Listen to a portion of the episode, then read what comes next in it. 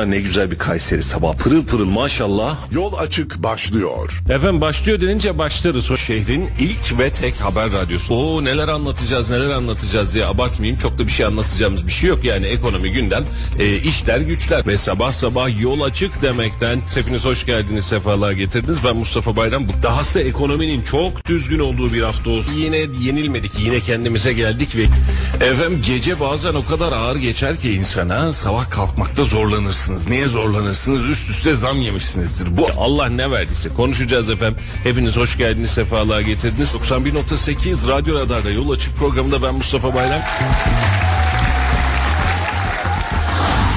Radyo Radar yol açık başlıyor. Sabahlar ve günaydınlar diliyoruz. Hepiniz hoş geldiniz, sefalar getirdiniz. 91.8 Radyo Radar'da bölgenin tek haber radyosunda ve Kayseri'nden çok dinlenen sabah programında, haber programında ve hatta programından sizlere merhaba demenin keyfini yaşıyoruz. Bugün konuğumuz yok. Biz bizeyiz. Hatta misafir sayar mıyız Ahmet Bey? Saysak olur. Ahmet Bey hoş geldiniz efendim. Hoş bulduk. Günaydınlar, günaydınlar. Bizi duyuramıyoruz. Biz de arada bir duyuyorduk ama siz aramıza katıldınız. Ali Bey siz hoş geldiniz. Hoş bulduk. Günaydın, hayırlı sabahlar. Ahmet Bey asıl ev sahibi geri döndü diyelim. Ev sahibi geri döndü. Kral geri döndü. hoş geldiniz. Peki, hoş bulduk arkadaşlar. Özetme bir daha kendine bu kadar. Biz alışkın değiliz öyle işlere. Efendim e, kısa bir para piyasası turu yapacağız. Bugün depremin birinci yıl dönümü birazcık depremi, birazcık gelişmeleri, az miktarda ekonomiyi ve siyaseti konuşacağız. Ve ama adetimizi bozmayalım para piyasasıyla başlayalım istiyoruz. An itibariyle bankalar arası piyasada dolar kuru 30 lira 56 kuruş. Euro ise 32 lira 86 kuruştan şu an itibariyle işlem görüyor. Altın ons fiyatı 2026 dolarlar seviyesinde. Brent petrol korkulan seviyenin altında şu an itibariyle 78 dolar seviyesine doğru düşmüş durumda. Altın ons fiyatındaki hareketsizlik değil hareketlilik demek yanlış olur. 2073 liralık gram altın 3457 liralıkta çeyrek altın fiyatını kendisine göstermiş oluyor. Dün itibariyle Borsa İstanbul üst üste çıkışlarına devam ederek de 8776 puanda kapattı. Muhtemelen 9000 dengesini deneyecek önümüzdeki bu haftanın içerisinde diye tahmin ediyoruz. Ama tabii ki hangi hissede ne olacak ya da yatırım tavsiyesi zinhar değildir. Ama orada da bir hareketlilik söz konusu. Hafta sonunda e, Merkez Bankası Başkanı Hafize Gaye Erkan ben gidiyorum dedi. Ben oynamıyorum artık dedi. Aslında hepimiz otomatik olarak gözlerimizi piyasaya ve pazartesi açılacak borsaya dikmiştik. Ne olacak sıkıntı olur mu diye. E, borsada e, para piyasaları da buna tepkime altına almadı. Çok da güvenli bir geçiş oldu. Bu anlamda da yönetimi e, Maliye Bakanlığı yönetimini e, tebrik etmek lazım. Çünkü e, hemen ardı ardına açıklamalar, sistemin güvende olduğu açıklamaları, kararlılıkla devam edecek açıklamaları piyasada o şok etkisini çok şükür ki yaratmadı. Hafta sonu olması itibariyle birazcık daha rahat geçti, ehven geçti derler. Hafta içi olsaydı belki bir anlık bir dalgalanmayla karşı karşıya kalabilir ve buradan da zincirleme bir reaksiyona dönüştürebilirdik. Hafta sonunda alınan e, görevi bırakan ya da görevden alınan hangisi olduğundan çok emin değilim. Merkez Bankası Başkanı e, piyasayı etkilemeden bir hışımda gelip geçmiş oldu Hafize Gaye Erkan. Yine ekipten bir başka Merkez Bankası Başkanı'yla da süreç devam etmiş oldu. Memleketimize geçmiş olsun. En azından bir şeyi test ettik olduk değil mi Halicim? Yani yaptık test ettik. Oluyor muymuş? Böyle oluyormuş yani. Merkez Bankası Başkanı gidince piyasa delirmeden de oluyormuş bu işler. Piyasalar çok sallamadı yani. Hiç umursamadı. Hatta düştü bile desek yeridir dolar vesaire pozisyonundan hafta sonu yani çok ufak da olsa düşüş bile yaşandı dense yeridir. Bu da en azından siniri test etmek ya da işte şiddeti test etmek adına bence önemli, güzeldi. Ee, Rabbim bir daha yaşatmasın aynı hadiseleri tabii ki.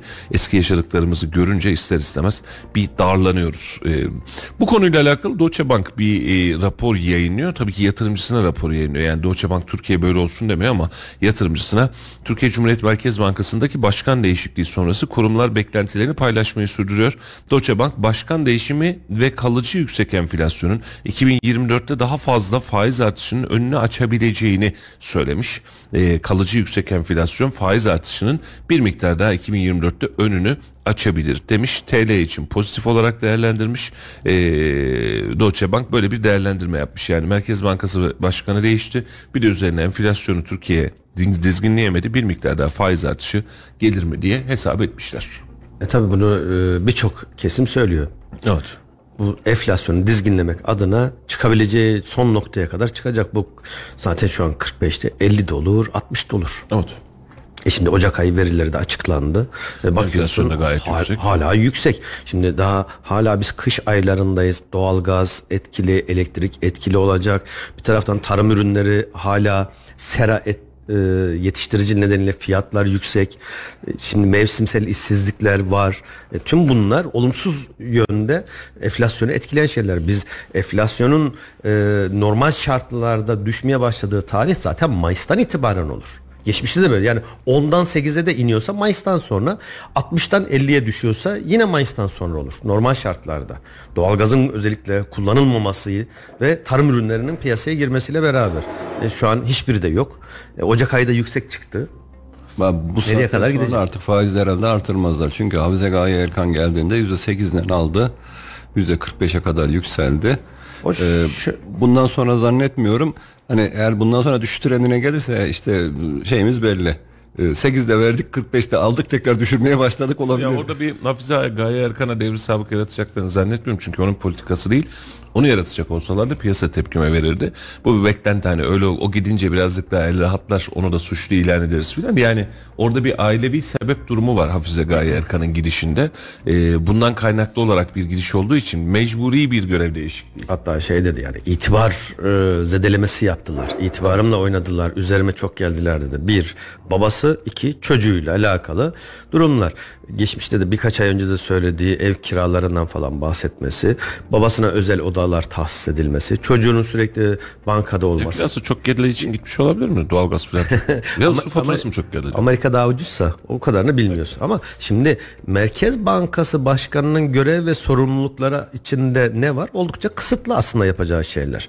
Ve dolayısıyla tam bağımsız da değil. Bu Amerika'da da aynı şey. İngiltere'de de, Kenya'da da, Mozambik'te de. Merkez bankaları her ülkenin merkez bankasının tam olarak bağımsız olup da kafasına göre hareket etmesi zaten düşünülemez. Şimdi bizim için önemli olan kasıt politika bağımsızlığı aslında. Bizim için önemli olan aslında Maliye Bakanlığı. Mehmet Şimşek'in olduğu bölge. Şimdi Merkez Bankası Başkanı'nın gitmesi piyasaları çok da fazla enterese etmedi. Çünkü işin arkasında asıl önemli olan oyun kurucu başrol Mehmet Şimşek ve ekibi. Ee, olmaz inşallah diyelim sadece ama Mehmet Şimşek giderse işte o zaman tepe taklak olduğumuzu görürüz. Borsaların, dövizlerin. Evet o zaman Politika tamamen değişmiş oluyor. Efendim e, aylık enflasyon 5 ayın zirvesine çıktı. Dün değerlendiremedik bu konuları. E, Memduh Bey vardı. Kısacık bunları da geçmek istiyorum. Türkiye tüketici enflasyonu aylık bazda Ağustos ayından beri en yüksek seviyede gerçekleşti. Ve aylık enflasyon enflasyonda 5 aylık düşüş trendi sona erdi. Türkiye İstatistik Kurumu verilerine göre Ocak ayında tüketici fiyatları asgari ücret artışları ve vergi ayarlamalarının da etkisiyle Aralık ayına göre %6.70 arttı. E, ve anketlerde zaten ortalama olarak bu seviyeyi gösteriyordu diyor. E, yıllık bazdaki e, değişim de bu anlamda bir miktar rahatsız edici. E, %64.86. E, tabii ki Hafize Gaye Erkan da daha öncesinde söylemişti bunu. E, giden eski e, Merkez Bankası Başkanımız e, özellikle Mayıs ayına doğru %70'leri bulacağımız bir enflasyondan 70 bahsediyordu. hatta 75 demişti. Bunun özeli önümüzdeki 2-3 ay içerisinde biz yine yüksek bir enflasyon modeliyle karşı karşıya kalacağız. Bunu 70'e çıkartmak için. Sonra da 30-35'lere nasıl indireceğiz? Sıfır enflasyon mu çekeceğiz? Buna da gerçekten biz de merakla bekliyoruz ama şu an itibariyle yıllık 64.86 olarak e, de- değişti. E, TÜİK de enflasyon sepetine güncellemiş efendim. Bir de böyle bir haber var. Sepete yeni giren maddeler var. Mesela vodka, kadın montu, düğün, nişan benzeri toplantılar için salon kirası. Çıkan bir madde ise çocuk ayakkabısı, deri ya da sünni deriden çocuk ayakkabısı, ayakkabısı enflasyon verisinden çıkmış Ee, ve bu ağırlıklar da bu anlamda birazcık değişmiş. Ee, gıda alkolsüz içecekler sepetin içerisinde %24.98'e, alkollü içecekler tütün 3.75'e, yükseklerden gideyim isterseniz. Konutun değeri %14.2'ye, e, ulaştırmanın değeri %17.35'e sepetteki ağırlıkları. Lokanta oteller %8.17'ye gelirken mesela eğitim bu sepetin %1.79'unda eğlence kültür 3.3'ünde haberleşme 3.3'ünde kalmış. E, böyle de bir enflasyon sepeti ağırlığımız var. Yani hesabı yaparken sepeti de arada bir güncelleyince modeli de aslında bir miktar değiştirmiş oluyoruz. E, Hazine Maliye Bakanı Mehmet Şimşek Ocak ayı enflasyon verisi hakkında değerlendirmelerde bulundu. Şimşek sosyal medya hesabından yıllık enflasyonda yılın ikinci yarısında belirgin bir gerileme göreceğiz e, demiş. Böyle bir açıklama var. E, Ocak ayında aylık enflasyon geçici etkilerden kaynaklı yükselerek %6.7 gerçekleşirken yıllık enflasyon %64.9 oldu. Ocak ayında büyük oranda enflasyon yansıyan bu etkilerin enflasyonun ana eğilimini etkilemesini beklemiyoruz. Şubattan itibaren aylık enflasyon kayda değer şekilde düşerek tahmin politika patikamıza uyumlu seyredeceğimizi öngörüyoruz. Yıllık enflasyon ise yılın ikinci yarısında belirgin bir gerileme göreceğiz. Fiyat istikrarını sağlamak temel önceliğimizdir demiş. Şubat ayında da bir miktar düşecek diyor. Yıl ortasından itibaren tamamen düşecek diyor. İnşallah. Bekliyor muyuz?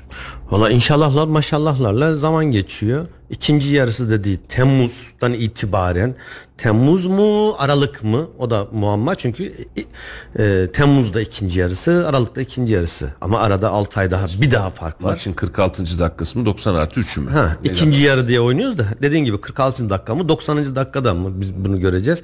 Yani kısacası şu sabretmeye kemerleri sıkmaya devam edeceğiz. Görünen de o. Buna da mecburuz gibi. Şimdi yerel seçim bu kadar canlı ve heyecanlıyken biz bazı mali politikalarda ciddi değişikliklere gitmediysek bunun da sebebi e, disiplini sağlama mecburiyetimizdir. Bu anlamda da karşı çıkmıyorum. Tam tersine doğru olduğu kanaatindeyim.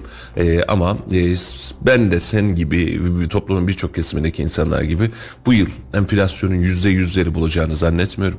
Ama yüzde otuzlar otuz beşler civarlarına düşeceği kanaatinde değilim. Bu zor bir ütopya. İmkansız. Şu görüntüde imkansız ki hedef %36 idi.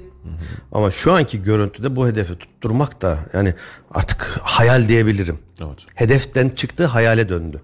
Kötü. Bekleyeceğiz, göreceğiz. Efendim dün yayınımızda Sayın Memduh Büyükkılıç vardı. Önemli maddelerin bir kısmını konuşmaya çalıştık. Yetiştiremediğimiz çok fazla da madde vardı. Ama e, yayının çıkış saati itibariyle gazeteci arkadaşımız Azim Deniz'in silahla yaralanmasını duymuş olduk. Kendisine yeniden geçmiş olsun dileklerimizde bulunalım. Acil şifalar dileyelim. Çok çok geçmiş olsun. Dün de e, hastanede kendisiyle kısacık da olsa bir görüşme şansımız oldu. E, sağlık durumu iyi sevenler açısından e, herkes niyesini sebebini nasıl olduları merak ediyor. Aslında birazcık daha burada denkleşiyor iş. E, ama an itibariyle zanlısı yakalandı. E, Yozgat'ta yakalandı. E, evinde saklandığı evde yakalandı. E, azmettiricisini bulabilecek miyiz? Türkiye'de bu iş çok öyle mümkün olmuyor. Bu sadece emniyetten kaynaklı değil. Düşünsene yakaladığın söylemeyince kalıyorsun. E, bunun teknik takibiyle bulmaya çalışıyorsun vesaire vesaire. E, ama e, kendisi Allah e, çocuklarına bağışladı diyelim. E, Rabbim bir daha göstermesin. Amin. Yeniden de geçmiş olsun dileklerimizi iletelim. Beraberinde de e, aynı mantıkta, aynı dille ve aynı üslupla devam etmek istiyorum. Haklı ya da haksız mı acaba sebeplerine bakmaksızın herhangi bir insana silahlı saldırı yapılmanın, korkutmak üzere böyle bir saldırı yapılmanın ya da öldürme amaçlı böyle bir saldırı yapılmanın hukuki ahlaki zaman zeminlerde hiçbir gerekçesi, hiçbir mevcudiyeti olamaz. Hele hele bu yapılan kişi bir basın mensubuysa yanlış yazıyor diye düşünebilirsiniz. Doğrudur yanlış da yazıyor olabilir. Hep, hepimiz doğruları en doğru şekilde yazmak mecburiyetindeyiz ama yazamayabiliriz, yazmayabiliriz. Ama bunun karşılığındaki sebep o insanların e, silahla tehdit edilmesi, yaralanması, vurulması anlamına gelmemeli. E, bu anlamda da üzülerek de yetkili kurulların, yetkili mercilerinde bu anlamdaki yapmadığı kınamayı da e, göz ardı etmeden kulağımızın, e, aklımızın yan tarafında bulunduruyoruz. Bunu da üzülerek söylüyorum. Yakışmıyor. Yani e, bir duruş sergilemek gerekiyordu. O duruşu e, sergileyemedik diyelim. E, dönelim ana gündemimize depremin birinci yılı sevgili dostlar. 6 Şubat saat 4'e 17 gece. Evet. Biz bu saatlerde e, ayağımızın üzerinde tabiri caizse duramıyorduk. Yani korku, gerilim, e, panik ve bu saatlerde de seninle beraber Ali'cim yayın yapıyorduk. E, Rabbim bir daha yaşatmasın diye başlayacağız ama yaşatmaması için depremin 50 binin üzerindeki kaybımızla beraber bunu bir daha yaşamamak, yaşatmamak, bu kadar ağır imtihanlar vermemek için hala bir şey yapamadığımızı, yapmadığımızı, elimizden gelmediğini ya da kulağımızın arkasına attığımızı ne yazık ki üzülerek görüyoruz. Bunu daha önceki 99 depreminin sonrasında da, daha sonra yaşanan Elazığ depreminin sonrasında da, daha sonra yaşanan Van depreminin sonrasında da, İzmir. Depreminin sonrasında da çok fazla konuştuk. Çok fazla gündeme alındı ama ne yazık ki depremin şöyle bir etkisi var. Olduğu yıl bir sonraki yıl 2-3 yıl sonrasında da sadece yıl dönümünde anma etkinliği yapılan depremin anmasını ve yakınını kaybedenlerinin anne babasını, kardeşini, eşini, çocuğunu, dedesini kaybedenlerin sadece yasını tuttuğu, hatırladığı ama bunun dışında ülke gündeminden çıkan bir deprem gerçeğiyle karşı karşıyayız. Yeni değil, yıllardır aynı. 99 depremini yaşayanlar olarak içinde bulunmadık yani ama buradan bile hissedilen bir depremdi. Ee, o dönemden bu döneme ne değişti diye bir bakıyorsun. Sadece bölge değişti. Yıkılan bölge değişti. Yıkılan bölge kendine geldi. 99 depreminde de İstanbul İstanbul diyorduk. Sene geldik 2024'de hala İstanbul İstanbul diyoruz. Biz bunları söylerken İstanbul depremini beklerken arada İzmir'i, Elazığ, Van'ı doğru mu? Ve sonrasında Maraş, Hatay depremlerini hesaba katmıyoruz ya da görmüyoruz ya da anlamıyoruz ya da anlamamakta da ısrar ediyoruz. Gözümüz sadece Türkiye'nin tek yaşandığı yer İstanbul'muş gibi İstanbul'a takılıyor. İstanbul'un dışında da sanki hiçbir yerde deprem olmayacak gibi konuşuluyor. Bu medyanın, siyasetin, e, egemen güçlerin, egemen sermayenin İstanbul'da olmasında belki de önemli bir katkı sağlıyordur. Yani ve nüfus yoğunluğunun fazla olması tabii ki. Türkiye'nin e, yarısı demeyeceğim ama ticaretinin yarısı en azından İstanbul'da dönüyor. Tabii ki İstanbul'da bizim İstanbul'da önemli. Ama İstanbul'a e, son 24 yılda 25 yılda doğru düzgün bir hareketlik getiremedik. Bugün itibariyle de seçimin ana manifestosu kentsel dönüşüm olarak belirlendi. 25 yıldır da bu depremi yaşamış ülke olarak biz aynı bölgeye baktık ve kaldık. Dönüyoruz. Kendi şehrimize, Kayseri'ye.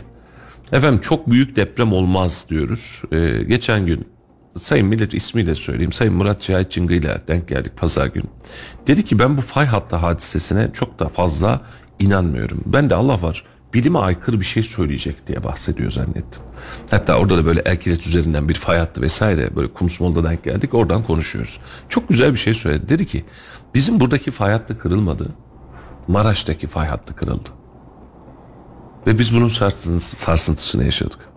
Oradaki deprem 8 olmuş olsaydı ne olurdu bir düşünsene. Allah esirgesin. Taş üstüne taş kalmazdı. Şimdi tespit ben de aydınlatma yaşattı. Yalana gerek yok. Net söyleyeyim. Hani biz hep fay hattı, fay hattı, fay hattı diyoruz ama evet yaşadığım hadise de buydu. Buradaki fay hattı kırılmadı ki. Oradaki fay hattı kırıldı. Ve biz burada ağır hasarlı yıkılan, yıkılmaya yüz tutan gözümüzün önünde yıkılan binalar gördük. Ha, içinde can kaybı yaşamadık Kayseri'de. Hayır bir hadise. Ama Sarız'da düşünsene takdiri gitti. Yakın bölgede, tabii ki yakın bölge gitti. Fay hattı Sarız'da değildi. Elbistan'daydı. Dönüyorsun fay hattı düven önündeki o yıkılan binanın altında filan değildi. Ama şu da var. Ama tamam Maraş'ta aramızda hani kuş uçuşu Elbistan'la Kayseri arasında tahmini yaklaşık 150 130 150 kilometre gibi bir mesafe var ama bu e, şey gibi düşün. Suya attığın bir taşın dalga dalga geçmesi gibi. Şimdi bu yer üstünden ziyade yer altında olan bir şey dalga dalga etrafa daire biçiminde geliyor. biliyoruz Orada 7.6 şiddetindeki depremi biz Kayseri'de kimisine göre 5.5, kim uzmanlara göre 6 civarında hissettik. Kayseri'deki hissedilen o dalganın vurması. Şimdi Maraş'ta yaşayanlar diyor ki küt küt küt vurdu diyor alttan. Biz Kayseri'de nasıl hissettik? Sallantı. Dalga olarak, sallantı olarak hissettik. Ama şeydeki ince sudaki 4.9'u alttan küt diye vurma olarak hissettik. Deprem bölgesine ne kadar yakınsan merkez üstüne Hissetme şeklin hissettiğin değişiyor. şekilde değişiyor. Ama mesele şu. Ben e, burada özellikle söylemek istediğim hadise şu. Bir önceki depremde Yalova'da olmuştu. Ama İstanbul doğru mu? Yani beklediğin deprem ve yeri hani biz burada fay hattı üzerine çok fazla takılıyoruz ya bazen hani böyle oluyor böyle oluyor. Şimdi Rabbim bir daha yaşatmasın. Etrafında yakınında buradan senden 80-100 kilometre ötede 8 şiddetinde bir deprem olursa senin hissedeceğin sancıyı bir gör. Hal böyle olunca farklı dediğimiz kasıt şu. Tüm ülke deprem bölgesi. Öyle. Konya'da deprem olmaz diyorduk. Doğru mu Düzova diyorduk. Konya'da da deprem. Beşin üzerinde oldu 5.2 Kulu'da. Şimdi biz bu anlamda bakışımızı, ufkumuzu, mantığımızı sil baştan değiştirmek mecburiyetindeyiz. Şimdi efendim 11 ili etkiledi bu deprem. Geçtiğimiz tam bir yıl öncesinde. 7.7-7.6 büyüklüğünde iki tane deprem. 14 milyon vatandaşın doğrudan etkilendiği ifade edildi. 53.537 kişi hayatını kaybetti. Deprem nedeniyle Türkiye uluslararası yardımda içeren 4. seriye o zaman için alarm verdi ve ülke genelinde 7 gün süreyle milli ilaç ilan edildi. Şimdi depremin ilk günlerine dönmek istiyorum. İlk saatlerine dönmek istiyorum. İlk 2-3 gününde AFAD mı gidecek, Kızılay mı gidecek, yardım ekipleri gitmeyecek, yol bozuldu ve tüm negatif şartlarda üst üsteydi. Allah var. Kar var. Kış var. Beraberinde yol kopmuş. İletişim kopmuş. İletişim Daha tamamen olayın vehametinin büyüklüğünü de tam bilmiyoruz henüz. Haber ekipleri henüz oraya gitmemiş. Sosyal medyada göremediğimiz görüntüler var. Niye göremiyoruz? Adamlarda internet yok, altyapı yok. Gitti. Yani düşünsene bir şey olduğunda Maraş'taki adamın çekip atması lazım. Hayatta kalanları. Neyle atacak? Böyle bir altyapı yok. Üzerinden bir yıl geçti. Allah bir daha yaşatmasın. Ama başımıza bir iş gelirse baz istasyonları sağlam yerlerde, jeneratörlü yıkılmayacak yerlerde ve bununla alakalı düzenleme yapıldı diyeceğimiz ben bu düzenleme hatırlamıyorum. O sadece reklamlarda vardı. Değil mi? Drone'la falan gittik. Evet evet. Eksiklerimizden bahsetmek istiyorum. Ee, bizim acil toplanma alanlarımız, sığınak alanlarımız biz Kayseri üzerinde hala biliyor muyuz? Binaların altı. Değil mi? Yani şey. binalarda sığınak diye sürekli soğan ve patateslerin stoklandığı bir bölüm var. Yeni yönetmeliğe göre de var. Bazen ben e, şey yapıyorum şahit oluyorum işte yöneticiler uyarıyorlar burada eşya bulundurmayın. O da neden? Denetlemelerde ceza yemeyelim diye. Yoksa yönetici rahatsız ettiğinden değil yani o patates soğan kendinin de vardır belki bir, bir iki eşyası. Şimdi o günden bu tarafa okullarımızda kısmen belki başladı ama çok az. Toplumu genel itibariyle bilinçlendiren, topluma genel itibariyle depremden nasıl korunulur, deprem anında ne yapılır anlatan hiçbir şey yapmadık desek yeri midir? Yeri. Yapı tekniğimizi, yapı mantığımızı kökten değiştirmemiz lazım. Bizim bununla alakalı bir şey yapmamız lazım. En son 2018'de çıkan, doğru mu? Ee, yanlış biliyorsam ne olursunuz düzeltin. Yapıyla alakalı düzenleme var. Yeni bir düzenleme vardı. Zemin etüdü ve fore kazık sistemlerinin zorunlu olacağı 2018. yerler. 2018. Kayseri özelinde herkesin bildiği yer Yakut Mahallesi'nde iki orası sıvı zemin sıvılaşması var. Orada mesela yapılan binalar belli bir katın üzerindeyse mutlaka mutlaka fore kazık sistemi yapılmak zorunda ama 2018'de aynı bölgede yapılmadı- yapıldıysa aynı bölgede 2018'den önce yapılanlarda böyle bir zorunluluk yoktu. Şimdi döndük bir başka nokta. Bunu söylemekten Kürşat'la dün akşam yayından çıktık bir dostumuz var. Diyor ki bak yine Mustafa abi hep senin Fevzi Çakmağı söylüyor diyor. Bizim eski yapılarımızla alakalı hiçbir şey yapmadık. 40, 50, 60, 70 yıllık yapılarımızla alakalı hiç ağzımızı açmadık. Bu sadece Kayseri özelinde. Niye Kayseri Kayseri? Efendim ben burada yaşıyorum. Yani İstanbul'daki binaları hemen dönüştürmelisiniz ben de biliyorum da ben şehrimi de düşünmek zorundayım. Yani yarın bir gün bir şey olduğu zaman sadece İstanbul'da ekonomisi yok. Benim de şehrimin başlı başına bir ekonomisi var. Depremden e, deprem anında yaşanabilen sıkıntıda çadırı nereden alacaktık? AFAD nereye giriyordu? Bunların hiyerarşisi inşallah içinde oturmuştur. Çünkü arada Kızılay Başkanı'na da değiştirdik. Yaşadığımız krizleri bir hesap ederek söylüyorum. Şimdi tüm bu negatifliklerin yanında bu kadar ağır bir hasarın altından devletçe, milletçe hep beraber çok hızlı bir şekilde yardımlaşarak kalktığımızı da biliyoruz. Bunun da farkındayız. Yapılanı da inkar edecek hiç kimse bu durumda değil herhalde. Gözümüze dizimize dur. Ama ilk 3-5 günde yaşadığımız hadiseleri bir hatırlasanıza. Sular sokaklarda donmuş. Hırsızlar kol gezmeye başlamış. Ya biz İnsan- neler yaşadık? İnsanlar bilinçsizce yardım götürmeye çalışıyorlar. Koordinasyon eksikliği var. Gidip Bundan dolayı- geldiler. Ya o da oldu. Anlatılacak çok şey var yani. Çok fazla şey var. Şahit olduğumuz, duyduğumuz, gün- gördüğümüz. e, çok konuşulmuştu. Hiç hafızamdan gitmiyor. Bir aklı başında hilti, bir aklı başında jeneratör, aklı başında usta, demir vesaire hiç fark etmiyor. Çok önemliydi. Ama hiç kimse bunu organize etme şeyine girmedi. Biz dedik ki arama kurtarma ekibi olsun, sertifikalı olsun. Sertifikalı yeni ekip oluşturduk mu? Birkaç kurum dışında onu da oluşturmadık. Kısacası bunun mevzusu uzun çok fazla şey konuşuruz ama ben depremden ders aldığımızı, depremden ders alarak hızlı bir organizasyona girdiğimizi ya da bir şeyleri düzeldiği, düzenlemeye çalıştığımızı düşünemiyorum. Düşünemiyorum. Ya varsa da biz bilmiyoruz. Yani burada şunu gördük.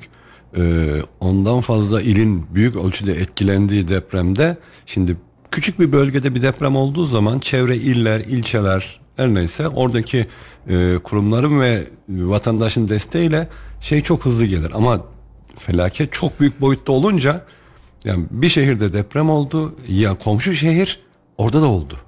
Oraya destek olacak orada da oldu. Yani bu şunu getiriyor. Senin bahsettiğin gibi bu baz istasyonlarının yapılması gerektiği gibi yerel bazda yani sanki dünyadaki kalan tek ada ada ülkesi olduğunu düşün. Hiçbir yerden destek almadan orada depremden etkilenmeyecek, şehrin ihtiyaçlarını görebilecek ya da bu tür felaket durumlarında işte Kızılay mıdır, AFAD mıdır, e, diğer yetkili kurumlar mıdır, merkezler oluşturmalı. Acil durum merkezleri, ekipleri oluşturmalı. Abi Bunu- şöyle. bunu bu merkezler vardı. Çok özür diliyorum. Parantez açayım. O merkezler vardı ama orada görev yapan insanlar öldü. Tabii canım. Askerler öldü. Kışladaki olan asker erat dediğimiz erler yaşıyor ama komutan öldü. Çünkü onu kendi evi var. Evi yıkıldı. Futbolcular öldü. Arama kurtarma ekiplerinin kendi afat merkezleri de Kızılay merkezleri var ama orada çalışanlar da öldü. Şimdi e, O kadar büyük bir Canım, vehamet. Yani sıkıntı burada çok fazlaydı. Ee, ama Ahmet Bey'in dediğindeki bir nokta şu. Mesela bizim malzemeye ihtiyacımız var dediğinde o malzemeyi şehirlerde stoklayacak bizim kıyamet odaları diye bir şeyden bahsediyor ya hani dünya. Hani her türlü şarta haiz falan diye. Bizim buna da ihtiyacımız var. Bizim genel itibariyle toplumsal bilgiye ihtiyacımız var. Çünkü dediğin gibi o gün arama kurtarmacı alanda yok. Yok ya gitmiş yani adam ölmüş bulamıyorsun ulaşamıyorsun bile. O zaman toplumdaki her neferin her bireyin bu arama kurtarmanın içerisinde yer alabilmesi gerekiyor. Biz bir krizi zor atlattık. Bak, Araç, atlattık. malzeme onların bulunacağı yerler olmalı. Yani bu Merkez Bankası'nın kasası gibi şehirlerin kasaları olmalı. Malzeme için yani kasa derken küçük anlamda söylemiyorum. Böyle şehirde ulaşım noktası e, kolay olabilecek, yıkılmayacak, altyapısı, yolu, her şeysi yapılmış. Bu tür malzemelerin işte bahsettiğin Hilti'nin, e, jeneratörün, aracın her neyse bu tür büyük olaylarda ihtiyaç olabilecek o şehre ya da en yakın gidebilecek yerlere büyük depoların oluşturulması lazım. Dediğin gibi e, vatandaşlar burada yardımcı olacak görevliler e, öldüler ama bu insanların yerine orada bir sürü insan vardı. Mustafa'nın söylediği gibi baktılar geri geldiler. Ellerinde bir çekiç yok, bir keser yok, bir hilti yok, bir şey yok. Yani yapabilecekleri kas gücünden başka bir şey olmadığı için malzeme eksikliği ne oldu? Bütün inşaat firmaları desteğe çıktılar değil mi? İş makineleriyle desteğe çıktılar. Ee, malzeme gönderdiler, ekipman gönderdiler. Tanıdıklarımızın hepsi hepsinde aynı şeyler oldu. Bunların orada bulunacağı özel yerler yapılmalı. Aslında ince detayları çok fazla da genel itibariyle hani o olmalı bu olmalı. Ee, biz sadece şuna bakıyorum ben. Ee, bununla alakalı ne yaptığımızın verisi bizde yok. Yaptılarsa da bilmiyorum. Daha da önemlisi şu saydıklarımızın hepsinden daha önemli bir şey var. Ee, deprem olduğunda yıkılmayacak binalar yapmak. Aynen öyle. Yıkılmayacak binalar yaparsan işte oradaki malzemelere de çok fazla ihtiyaç Anneciğim, kalmayacak. Şu an Asıl yeni yapılan, sanırım. Yeni yapı tekniğiyle, yeni izinlerle yapılan binaların yıkılma ihtimali daha az. Şimdi biz Maraş'ta da gittiğimizde bunu gördük Elbistan'da. Yeni yapmış binayı. Taze. Duvarlarını bile örmemiş. Hasar görmüş. Yıkılmamış. Şimdi mesela hasar görmesi değil, yıkılmaması zaten derdimiz bu içinden. Asıl, asıl dert bu tabii. Şimdi yeni yapılan tekniklerde bunu kurtarabiliyoruz. Meselemiz daha önceki tekniklerle yapılan binalar. İki, aklı başında yapılmayan, müteahhit e, şeyine gelen, e, goy goyuna gelen binalar. Yani müteahhit. işte Onu da yaşadık, gördük. Onu da gördük. Yani bina diyor şimdi hala savunması bir şey. O Ebrar sitesi miydi neydi ondaki hadisede. Diyor ki bizim bina sağlam efendim diyor. Deprem çok büyüktü diyor. Bak diyor bina hiç kırılmamış diyor. Olduğu gibi yatmış diyor. Yani kendine böyle bir savunma yapmış. Olduğu gibi yatmış bina diyor. Bizim kim bunu? diyor. Ha? Temelini kim attı Allah Allah? Temel temeli sen kendi atmadın. diyor. Deprem çok büyüktür diyor. Dünyanın felaketi diyor. Ha bu da e, hafifleştirici sebep olarak da çıkar yarın bir gün görürsünüz dava sonucunda. Ama biz o zaman medyada bunu çok fazla konuşmuyor oluruz. Sonuç itibariyle biz Halil'in söylediği noktadaki esasımız şu. Biz sonrasında ne yaptık konusunda çok fazla emin değilim.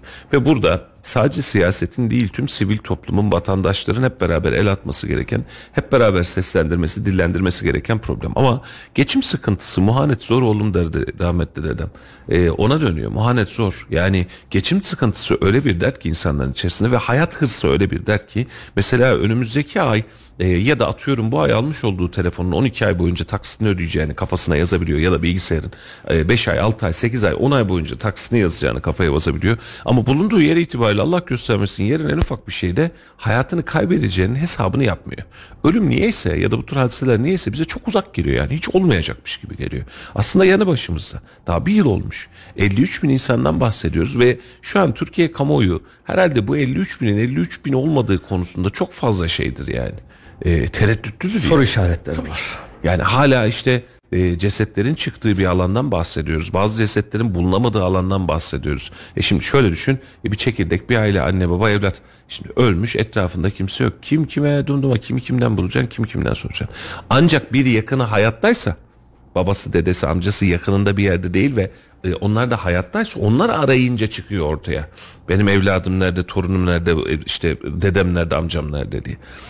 Yine söylüyorum hani 53 bin zaten çok büyük bir rakam ayrı bir. Ve 53 bin insanı kaybetmişiz. Dün gece yarısı deprem saatinde Hatay'da Maraş'ta insanlar sokakta karşılamışlar hadiseyi.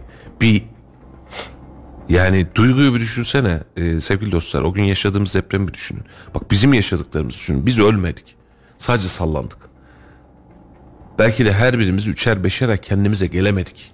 Ki biz burada bu haldeyiz.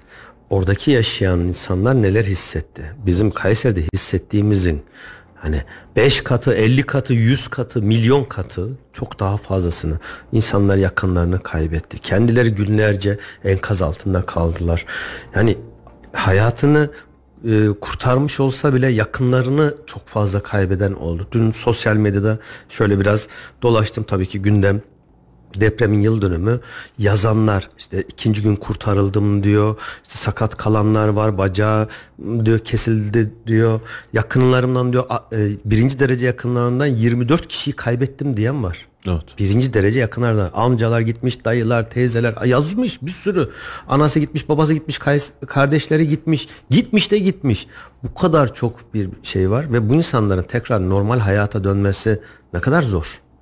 Ne kadar zor. Dönebildiklerini de söylemek çok mümkün değil Yani herhalde ya. sadece şey bir tanesi şey yazmış. Sadece nefes alan cesetleriz yazmış. Unut. Çok acı bir laf. Çok acı bir laf. Oradaki insanların o psikolojisini bizim Kayseri'den anlamamız hakikaten imkansız. Empati kurmaya çalışıyoruz ama dönüyoruz dolaşıyoruz. Asıl mesele deprem olduktan sonra şöyle oldu. Az geldi, çok geldi, koordinasyon. Ya bunları geçin. Bizim için asıl önemli olan depremde yıkılmayacak binaları yapabilmek. İşte o zaman biz başarılı oluruz. Öyle bir büyük deprem ki uzunluğu 400 kilometrenin üzerinde. Bak Maraş sallandı diyebiliyoruz ama Hatay yerle bir oldu. Haritadan silindi tabiri caizse. Ama uzantısı oraya kadar gidiyordu. Kırıklar oraya kadar gidiyordu. Bu deprem, bu yıkıntı yani deprem demeyeyim de bu yıkıntı. Bırakın Türkiye'yi. Amerika'da da olsa, İngiltere'de de olsa, Kenya'da da olsa, başka dünyanın neresinde olursa olsun böylesine bir anında müdahale etmek imkansız. On binlerce, yüz binlerce bina yıkılmış, hasar görmüş, milyonlar etkilenmiş ama yine söylüyorum depremden sonra ne yapılacağı değil, sen öncesinde ne yaptın? Ne kadarını dönüştürebildik, Buradaki yenileri ne imkansızlık yaptı? konusunda da sana şunu söyleyeyim e, Halil. Ben e, burada suçluyu devlet ilan etmiyorum. Kimse kusuruma Yok, bakmasın. suçlu aramıyoruz, bir şey demiyoruz. E, ama imkansız dediğin yere de şöyle katılmıyorum. E, bizim organizasyon kabiliyetimiz inisiyatif alabilen yöneticilerle olur. İnisiyatif almayan yöneticiyle organizasyon yapamazsın. Hele hele kriz anında. Şimdi Vali Bey'le Sayın Kayseri Valisi Gökmen Çiçek e, depremin ilk saatleri itibariyle bölgedeydi. Üç farklı yerde hizmet yaptı ve hareket etti. Şimdi etrafındaki arkadaşlardan da biliyorum. Onların ifade ettiğinden de biliyorum. Düşünsene ortada bir alan var. Yıkılsın mı kalsın mı enkazdakine mi ulaşılsın canlı biri var o kurtarılsın diye tercih etmek zorundasın ya. O an tercih etmek zorundasın. Biz bunu Adıyaman'da yaşadık mesela. Tercih edemeyen valilerin ne problem yaşattığını yaşadık. Hatay'da yaşadık. Bu adam vali, devletin valisi. Ve tercih edemedi. İnisiyatif alamadı. O gün itibariyle Kızılay'ın yani ne olursunuz hatırlayın sansasyonun bini bin paraydı. Çadırı satmak durumunda kalan Kızılay'ın yöneticisinin inisiyatif alanını bir kez daha hatırlayın. Çadır ya. Öbürü de ahbap. Ve evraklarıyla açıklanınca herkes Haluk Levent hep bunun yüzünden filan diyordu. Bir baktık Kızılay Başkanı gitti. Hop geçmiş olsun. İnsanlar hareket etmeye çalıştı. Orada yardım toplamaya çalışırken bunun önünü kesmeye çalışan başka bir güruh oluştu. Tamam kes canım sen yapıyorsan ben yokum alanda zaten. Ama bunu sen de biliyorsun ben de biliyorum. Bu alan böyle yetebilecek bir kişinin bir devletin tek başına yetebileceği alan değil. Açıkça bir şey söyleyeyim. O gün itibariyle devlet millet organizasyonu beraber hareket etmemiş olsaydı biz enkazdaki insanları acından öldürürdük. Memleketin hepsi yardım olup aktı. Devlet bunu başaramaz, beceremez anlamında söylemiyorum. Bu bir organizasyondur, niteliktir. Devletin kaç tane çalışanı olabilir ki? Halil, doğru mu? Askeri çağırır kışladan. Dediğin gibi komutanı yok. Oradaki memuru çağıracak. Nerede çağırıyor ne abi? Memur mu kaldı? Çoğu enkazın altında. Amiri yok. Adam canının derdinde. Eşini kurtarıyor. Dayı, evladını kurtarmaya çalışıyor. Enkazın başında bekliyor. Ölmüşsün sen yoksun. O adam yok. Gezen ruh. E, tüm bunların içerisinde millet devlet dayanışmasıyla biz bu işi çözdük. Ve bunun içinde milletin de hataları vardı. Mesela biz de koordine olamadık. Biz organizasyon yapamadık. Kim gideceği belirleyemedik. Ama devlet de bu organizasyonu yapacak yetkiliyi oluşturamadı. Sonradan oluştu. Allah var 3. 4. 5. günden sonra her şey normale binmeye, sakinlemeye başladı. Ama ilk günleri bir hatırlayın Allah aşkına. Ve yine söylüyorum inisiyatif alamayan yönetici problemi yaşadık biz orada. Liyakat problemi yaşadık tabiri caizse. Şimdi devlet bunu hani biraz önce sen şunu söylüyorsun. Yani başka bir devlet de olsa haklısın. Hasar çok büyük, acı çok büyük. Yani çok ciddi bir kocaman bir kriz alanı var. Başka bir devlette olmuş olsaydı belki millet bu kadar kenetlenmez. O da ayrı bir hadis. İnsanlar varını onu götürdü verdi. Ne gerekiyorsa yani ev üstündeki kabanını montunu çıkarttı verdi aman orası diye. Bu çok ayrı bir hassasiyet. Ama yine söylüyorum aklı başında dirayetli inisiyatif alabilen yöneticilerimiz olsaydı o bölgede, valilerimiz, belediye başkanlarımız olsaydı biz daha az zayiattan belki bahsedebilecektik. Daha az sıkıntılı dönemden bahsedebilecektik. Ne fark ederdi diyeceksin. 53 bin kaç demiştik rakamına? 53 bin küsür işte. O bahsettiğimiz küsür var ya 54 bin olmazdı. 52 bin olurdu belki. Şimdi senin için çok önemli değil belki. Yani senin için derken sen adına söylemiyorum. Yani ya 50, 53 bin olsa ne olur 52 bin olsa ne olur. Oradaki bin insan için çok önemli hale gelir. Birilerinin ailesi, çocuğu, eş. Kendi evladın gibi düşün. Kendi Onlar için dünya. Hah, onlar için başka hayat dünya bitiyor. Sen burada mı acaba diyorsun. Bunun için ben burada sıkıntılandım ve bu anlamda da liyakatli yönetici yetiştirmemiz gerektiğini, gerektiğinde inisiyatif alabilen yöneticiyi ortaya koymamız gerektiği varlığını çok net görmek lazım. Ya biz burada bile yaşadık. Hadi bir organizasyon yapsak mı efendim biz hallediyoruz dediler ya. Ben çok iyi hatırlıyorum isimlerini söylemeyeyim. Kendileri de çok çok biliyor. Depremin birinci gününü atlattık. Dedim ki efendim bir yardım kampanyası başlatın. Hatırlıyorsunuz arkadaşlar. Biz öncülük edelim, siz öncülük edin. Problem değil. Belediye tesislerimiz vesaireler, işte şuradaki şu alanlar, Diyanet'teki camiler. Biz bir şekliyle bu alanlarda atıyorum battaniye toplayalım. Çünkü bölgenin ihtiyacı var. Dediler ki efendim biz battaniye için hallettik, sıkıntı yok. Nasıl?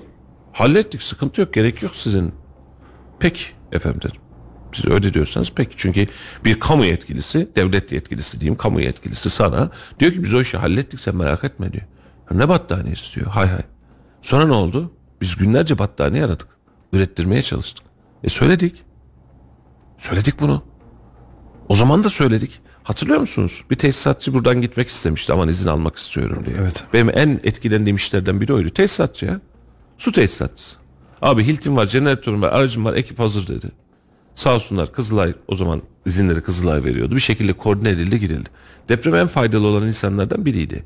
Sebep ne? Elinde teknik malzemesi var ve adam bu işi yapıyor zaten. Duvar kırıyor. Bildiği iş. Ve teknik ekipman var. Hani gittiğinde ben ne yapacağım diye ağzını ayırmıyor. En çok yine faydası olan yani her birinden Allah razı olsun ufak büyük o ayrı mesele hiçbir şey yapmayıp bedensel kas gücüyle bir taş alandan Allah razı olsun ama özellikle bu e, madenlerde çalışan işçilerin oradaki tünel kazma, güvenli tü- tüneller kazma ve kurtarma çalışmalarına ne kadar faydalı olduğunu gördük. İşte hiç bilenlerle bilmeyenler bir olur mu? Bilenlerin durumu başka. Bizim bu tarz mesleki insanların sayılarını çok daha fazla artırmamız lazım. Ama Ve bunları da organize edebilecek bir yapı Yapma. lazım. Şimdi eminim artık hükümetimiz, devletimiz, STK'larımız, AFAD'ımız, Kızılay'ımız buradan alması gereken dersleri inşallah almıştır. İnşallah. Organizasyon konusu bak bizim malzeme eksiğimiz yoktu. Tır tır sular, gıdalar yolların kenarlarında bekliyordu. Belki bizim organizasyonda sıkıntımız vardı. Bak dünyada terörle ve meskun mahalle mücadelede dünyanın en iyi ordularından biri Türk ordusu. Hatta belki ilk sırada. Amerika'nın SWAT'larından bile SWAT ya da SWAT neyse Ondan bile daha iyiyiz. Niye? Biz 40 yıldır, 45 yıldır terörle mücadele ediyoruz. Meskun mahallelerle mücadele ediyoruz. Niye? Bununla alakalı inanılmaz bir tecrübe oluştu.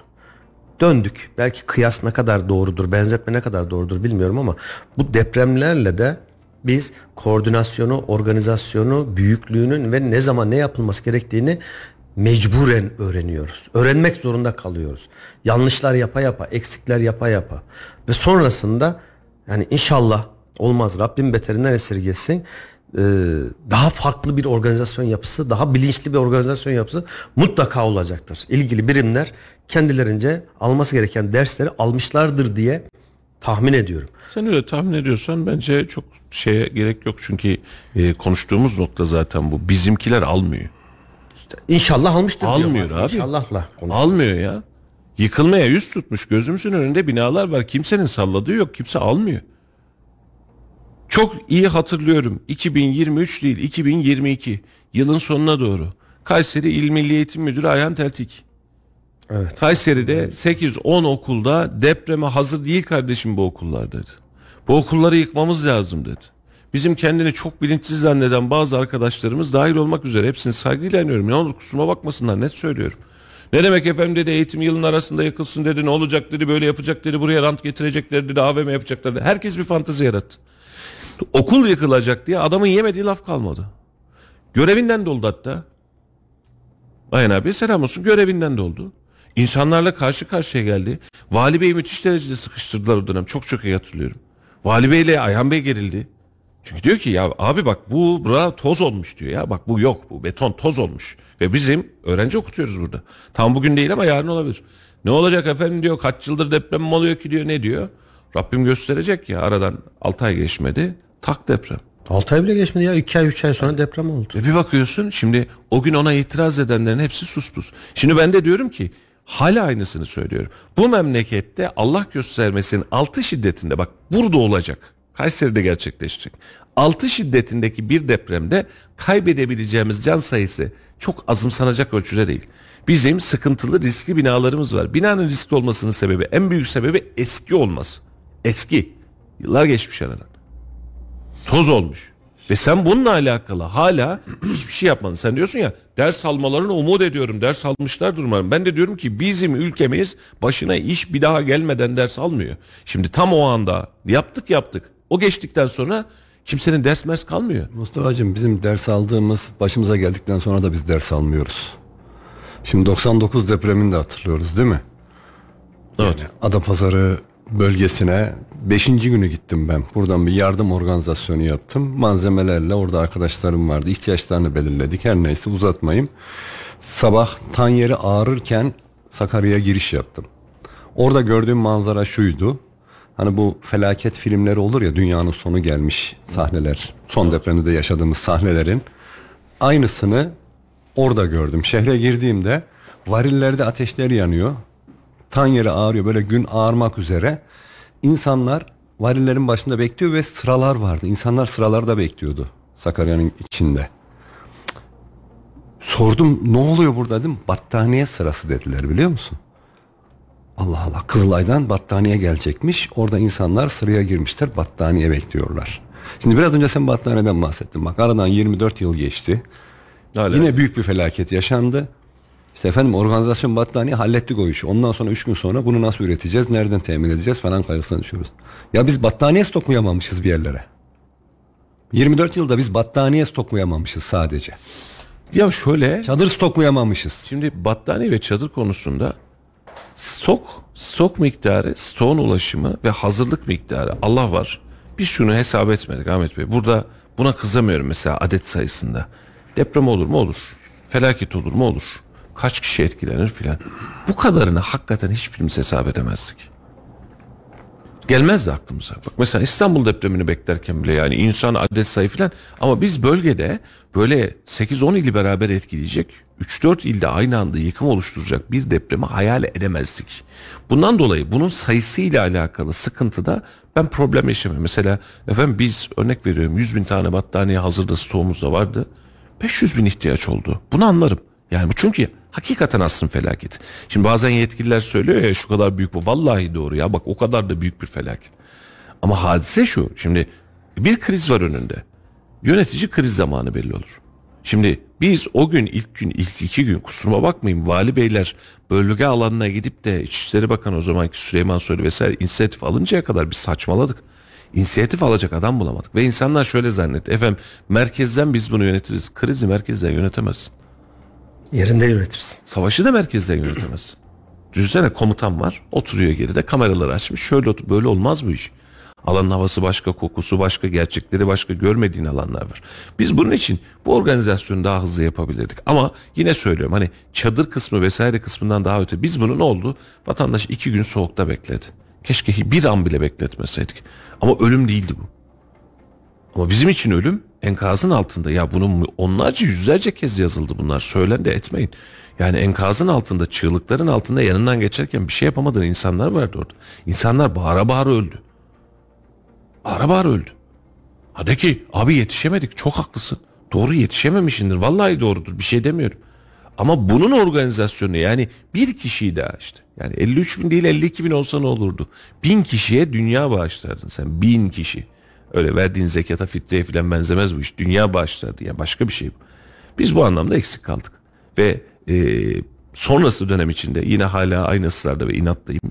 İstanbul dahil olmak üzere, Türkiye'nin her bölgesi dahil olmak üzere yapıyı dönüştürme, mevzuatı geliştirme, bununla alakalı kanuni düzenlemeye hazırlama ve bu işi hızlandırmak adına yaptığımız şeylerin eksik ve geç olduğu kanaatindeyim. Şimdi diyoruz ki İstanbul'da deprem olur mu? Şimdi bir, bilim insanı Anadolu Ajansı'nda bir açıklama yapmış. Şurada bir yerdeydi. Ee, muydu? Muhtemelen buydu. Sadece İstanbul'da 70-80 bin yapının çökmesi bekleniyor demiş. Sadece İstanbul'da. Bağımsız bölüm olarak.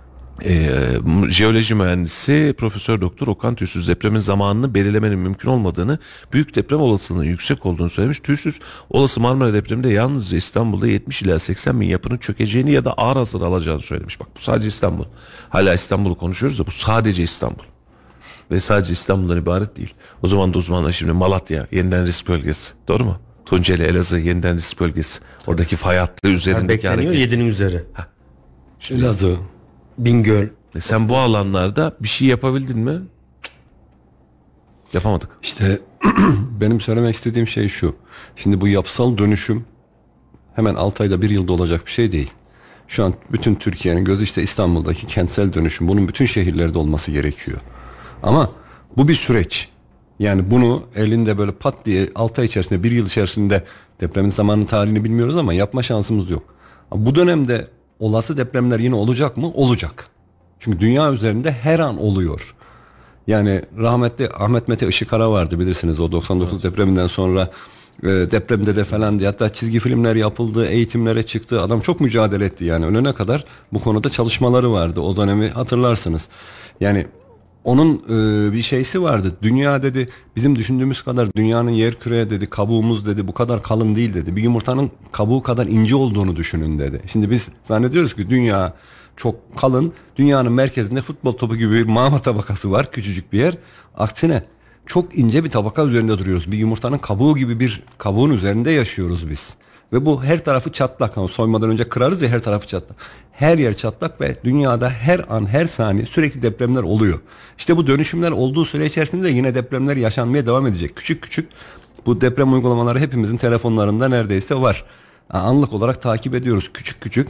Yaşadığımız yerlere çok yakın yerlerde bile depremler oluyor. Ama hissetmediğimiz için deprem olmuyormuş diye şey yapıyoruz yani. Hissettirmiyor. Bu, bu süreç içerisinde alınması gereken tedbirlerle ilgili biraz önceki bahsettiğimiz o işte her şehirde bir battaniye deposu, e, alet, edevat, malzemelerin olacağı yerlerin yapılması. Bununla ilgili de bir çalışma yok. Hepimiz gözümüz diktik binaları yenileyelim. Ya binaları Bütün Türkiye olarak bütün her şeyi bıraksak, siyaseti bıraksak, her şeyi bıraksak sadece bina yeniliyoruz desek 15-20 seneden önce altından kalkamayız. Bak şöyle bir şey var. Biz 1999 depremini yaşadıksa arkasından 3 ay sonra 17 Ağustos'ta tam 3 ay sonra 12 Kasım'da da Düzce'de yaşadık. İki tane büyük deprem. Ee, Düzce'deki de 7.2 idi. Yanlış aklımda kalmasa 800-850 kişi hayatını kaybetmişti. Ee, o günden bugüne 25 yıl geçmiş Ahmet Bey. 25 sene boyunca biz doğru düzgün yol almış olsaydık bugün çok daha farklı şeyler konuşurduk. Ve dediğin doğru. 6 ayda bir sene değil bırak 5 senede 10 senede değişmez. Ama 25 senede bir şeyler yapmış olsaydık bugün çok şey değişmiş olurdu. Orada bir taraftan nokta şu zaten. Ahmet Bey. Başlamak bitirmenin yarısı. evet. Niyet alıp başlasak. Ne ona başladık ne öbürüne başladık. Hiçbir şeye başlamadık. İşte yani Kayseri'de ne var? Ne olur unutma Halicim. Bak biz bir taraftan o gün itibariyle deprem kriz geçmiş iki ay sonrasında seçim yaptık mı? Yaptık. İkinci turunu yaptık mı? Yaptık. Bunun anlamı şu. Biz normalleşmişiz. Siyaset konuşuyoruz. Tamam. O zaman meclisi çalıştıralım. Seçimde yapılmış. Kanun ne gerekiyorsa değiştirelim. Hadi bakalım eylem planı. Seçimden sonra hemen bir de tatile girdiler. Şimdi bundan vazgeçtik biz bak bu kısım yok. Ve şu an diyorsun ki hani çok haklısın 5 yılda 10 yıl var. Hatay'da şu kadar konutu bir yıl içinde teslim edeceğiz dendik Hatay'da Maraş'ta. Bir yılı geçti teslim edemedik. Niye edemedik? Abi inşaat zor enkaz zor. Doğru haklısın. Yani memleket işçi bulamadı ama başlarsan kolay. Başlamazsan yine zor. Bugün seçim vaatleri arasında yarın bir gün tüm adaylarla oturuyoruz konuşuyoruz. Hiçbiri biz bu bölgelerde efendim kontrol edeceğiz falan demeyecek. Bık bık bık bık gidecek. İstanbul herkese öylesine. Buyurun Ali'ciğim sözü. Bakın konuşmadığımız ve atladığımız bir konu var. Yıkılan binalar 11 şehirde yıkılan binalar bunu devletin ilgili makamlar açıklıyor. Yıkılan binaların yüzde 98'i özür dilerim yüzde 99'u 2000 yılı ve öncesindeki binalardan oluşuyor. Evet. 2000 yılından sonra işte o deprem yönetmeliğiyle beraber olanlardan yüzde biri. Şimdi rakamsal oransal nedir oturup hesaplamasını yapmadım ama örnek veriyorum 700 bin bina yıkılmış olsun. 700 bin binanın yüzde 98 ne kadar yapar? Atıyorum 600, 650 bin tanesi 2000 yılı ve öncesi 50 bin tanesi 2000 yılından sonra. Bunların da birçoğu diyorlar bir üretim, imalat, yapı denetimin hatası bir de kolon kesme başımızın belası. Depremden sonra herkes kendi evinin altındaki eğer market veya iş yeri varsa oturup böyle temelden, bodrumdan şeyleri hesapladılar. Kolonları. Aşağıda kolon var, yukarıda marketin içinden ya da dükkanın içinden çıkıyor mu çıkmıyor mu hesaplaması yaptık. Doğru mu? Ha biz yapmadan önce belediyenin yapması lazım. O ayrı mesele ama bakın bir şeyler değişmiş. Değişmedi değil. 2000 yılından sonrakilerin %99'u ayakta. Ama bizim için asıl problem olan işte o 2000 yılından önceki yüz binlerce bina. Yıkılanlar da bunlar. Geldik Kayseri'ye. E bakın şurada Sahabiye'deyiz. Fevzi Çakmak, Alpaslan, Gültepe, Sahabiye. O kadar çok ki. Artık demirler gözüküyor. Un ufak olmuş. Binaların üzerinden şurada. Ağır hasar alanlar var. Boşaltılmış. Tinercilerin mekanı olmuş. Daha yeni Kılıçarslan'da geçen hafta habere gittik. Kocaman bina, dört katlı bina. Cam çerçeve para eden bir şeyler varsa alınmış. Ağır hasar raporu verilmiş. Muhtarlığın yanında muhtar diyor ya. Burada diyor tinercilerin gayrimeşru iş, iş yapanların mekanı haline geldi. Biz hala onu da yıkmamışız. Bırak böyle güvenlik önlem almayı yıkmamışız bile.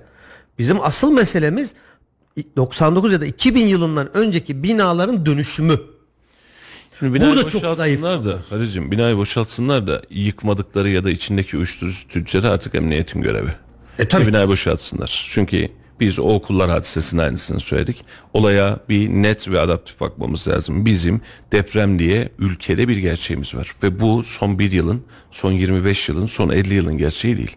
Önümüzdeki bin yılında bir gerçeği. Eğer bu memlekette, bu vatan topraklarında, bu dünyada yaşam devam ederse.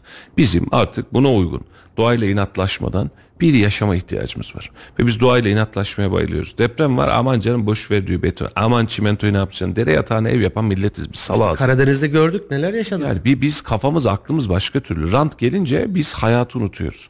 Biz dere yatağına ev yapıyoruz. Yaşıyoruz. Dönüyoruz deprem alanı yok hiçbir şey yokmuş gibi e, kerpiçten ev yapacağız. Neredeyse bina yapacağız. Bizim bu işe acil formül bulmamız lazım. Ve siyasetin e, yıl dönümü olduğu için daha rahat söylüyorum. Yine unutacağız biliyorum.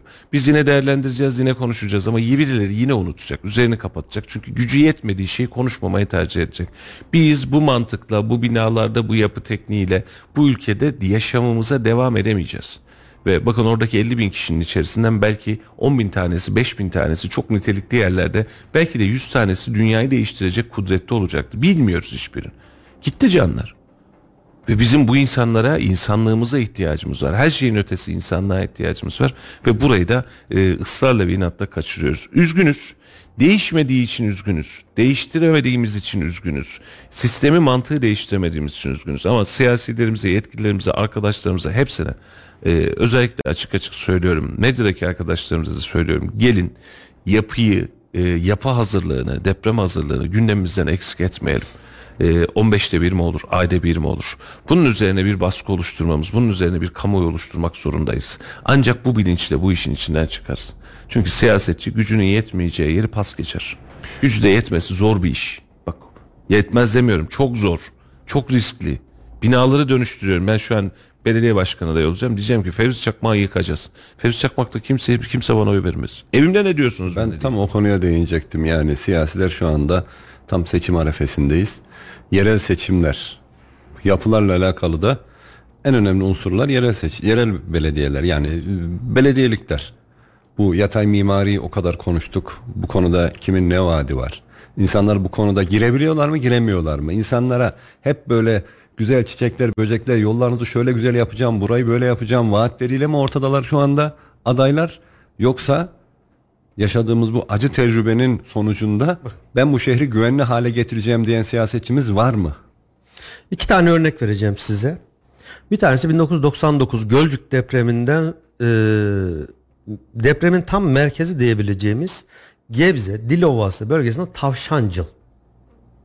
Tavşancıl'da e, tüm dünyanın aslında dikkatini çekti ve BBC falan belgeseller yaptı orada. O kadar büyük bir deprem 99 depreminde tek bir tane yıkılan bina yok. Hasar alan, ağır hasar alan tek bir tane bina yok. Orta hasar alan tek bir bina yok. Yaralanan hiç kimse yok. Gebze, Dilovası, Tavşancıl. Ve sebebi şu. Belediye başkanı kendi babasına dahi yapı izni vermiyor. Kanunlara aykırı diye.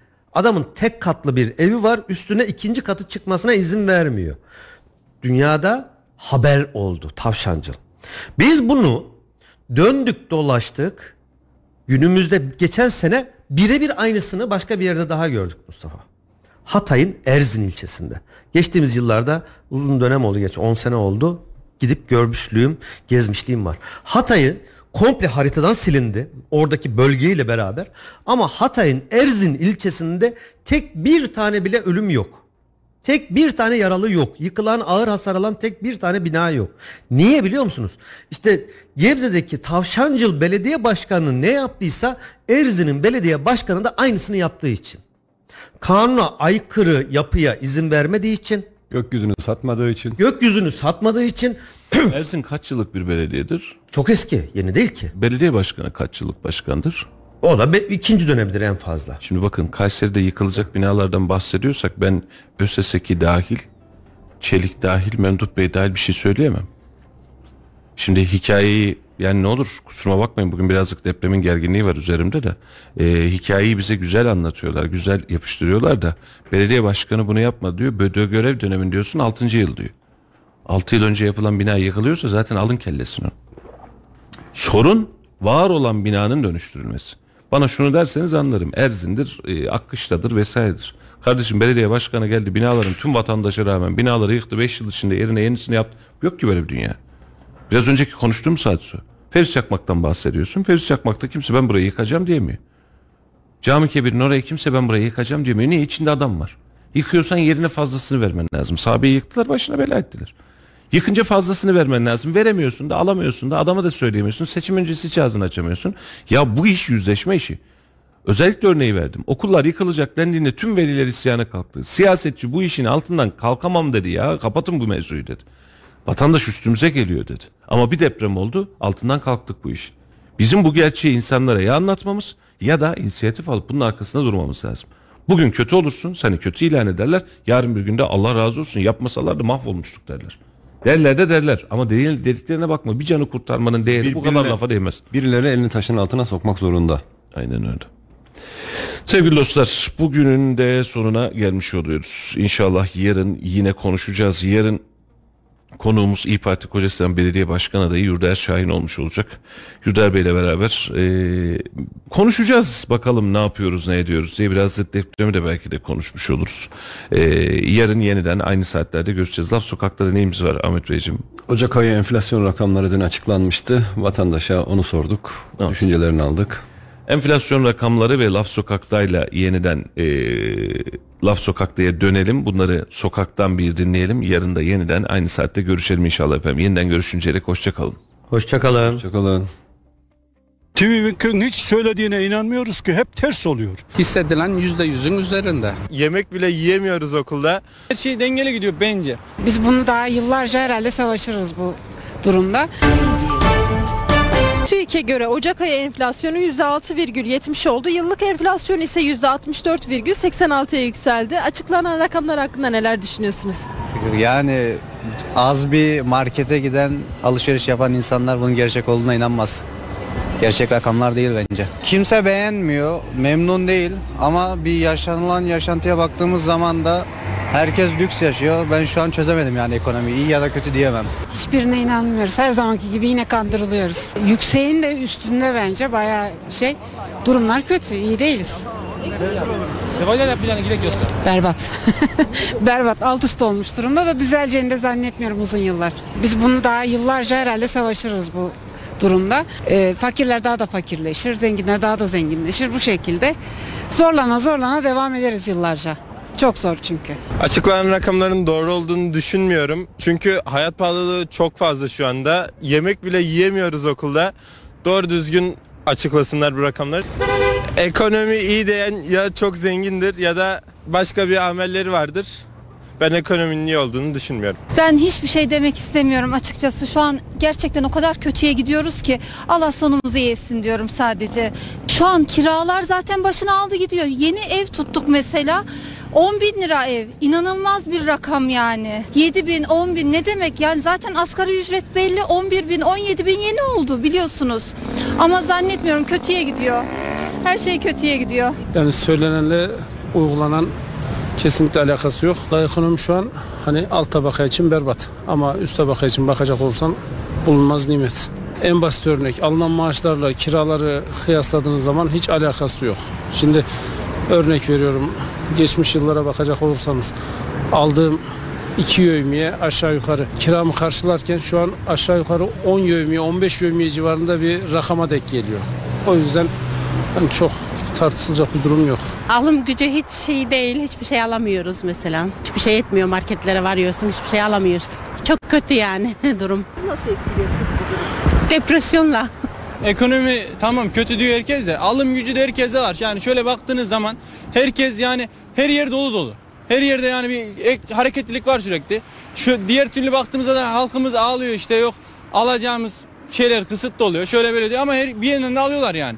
Bu başa baş gidiyor aslında. Maaş artıyorsa onlar artıyor. Yani her şey dengeli gidiyor bence. Şöyle benim izlenim aldığım kadarıyla alım gücümüz var yani. Ülke olarak var. Öğrencinin bir kere alım gücü yok. Ben öğrenciyi ayrı bir şeyde kesede tutayım. Öğrencinin zaten aldığı burs olsun ne bileyim krediler olsun zaten öğrenciye yetmiyor. Öğrencinin alım gücü yok. O bir sıfır yani. O, o konuda ben onu söyleyeyim. Gençler bir yerlere gidiyor ama çalışan kesim gidiyor. Okuyan kesim çok çoğu yere gidemiyor. Yani. Gitse de zar zor geçiniyor yani. Ekonomi Allah sonuç olarak kötü ya. Sonuç olarak kötü ama alım gücü de var. ENAK'a göre yüzde 129, yüzde 130 hissedilen yüzde yüzün üzerinde. Bir asgari ücrete göre bir simit 15 lira olursa hesabını yapın. Çay simit hesabı yapanlar onlar daha iyi bilir. Alım gücümüz her geçen gün düşüyor. Yani eskiden bir emekli olan öğretmen bir evini alabiliyordu. Şimdi sorun. Alamıyoruz maalesef. TV'nin hiç söylediğine inanmıyoruz ki hep ters oluyor. E, hükümet kanalı şey ettiği için on, onların aynı şey esasen enflasyonu değil. E, vatandaşı biz de dinliyor. Biz de şey değilik. Biz de emekli ama belli bir kariyerde yetiştirmişik. E, enflasyon çok yüksek. Bir aldığımızı bir daha alamıyoruz. Keşke zamı vermese de onlar eski dursaydı öyle değil mi emekliler? Doğalgaz bulmaya, petrol bulmaya biz öldük. Doğalgaz bulduk zam geldi. Petrol bulduk zam geldi. Seçimde doğalgaz buluyor, petrol buluyor. Doğalgaz buluyor, petrol buluyor. A, Kabarda bulduk ya. Kabarda ne dedi? Bir petrol bulduk dedi Süleyman Soylu. Direkt arabaya koy dedi. Arabaya koyduk hiç. Araba yanmıyor. Hava yapıyor.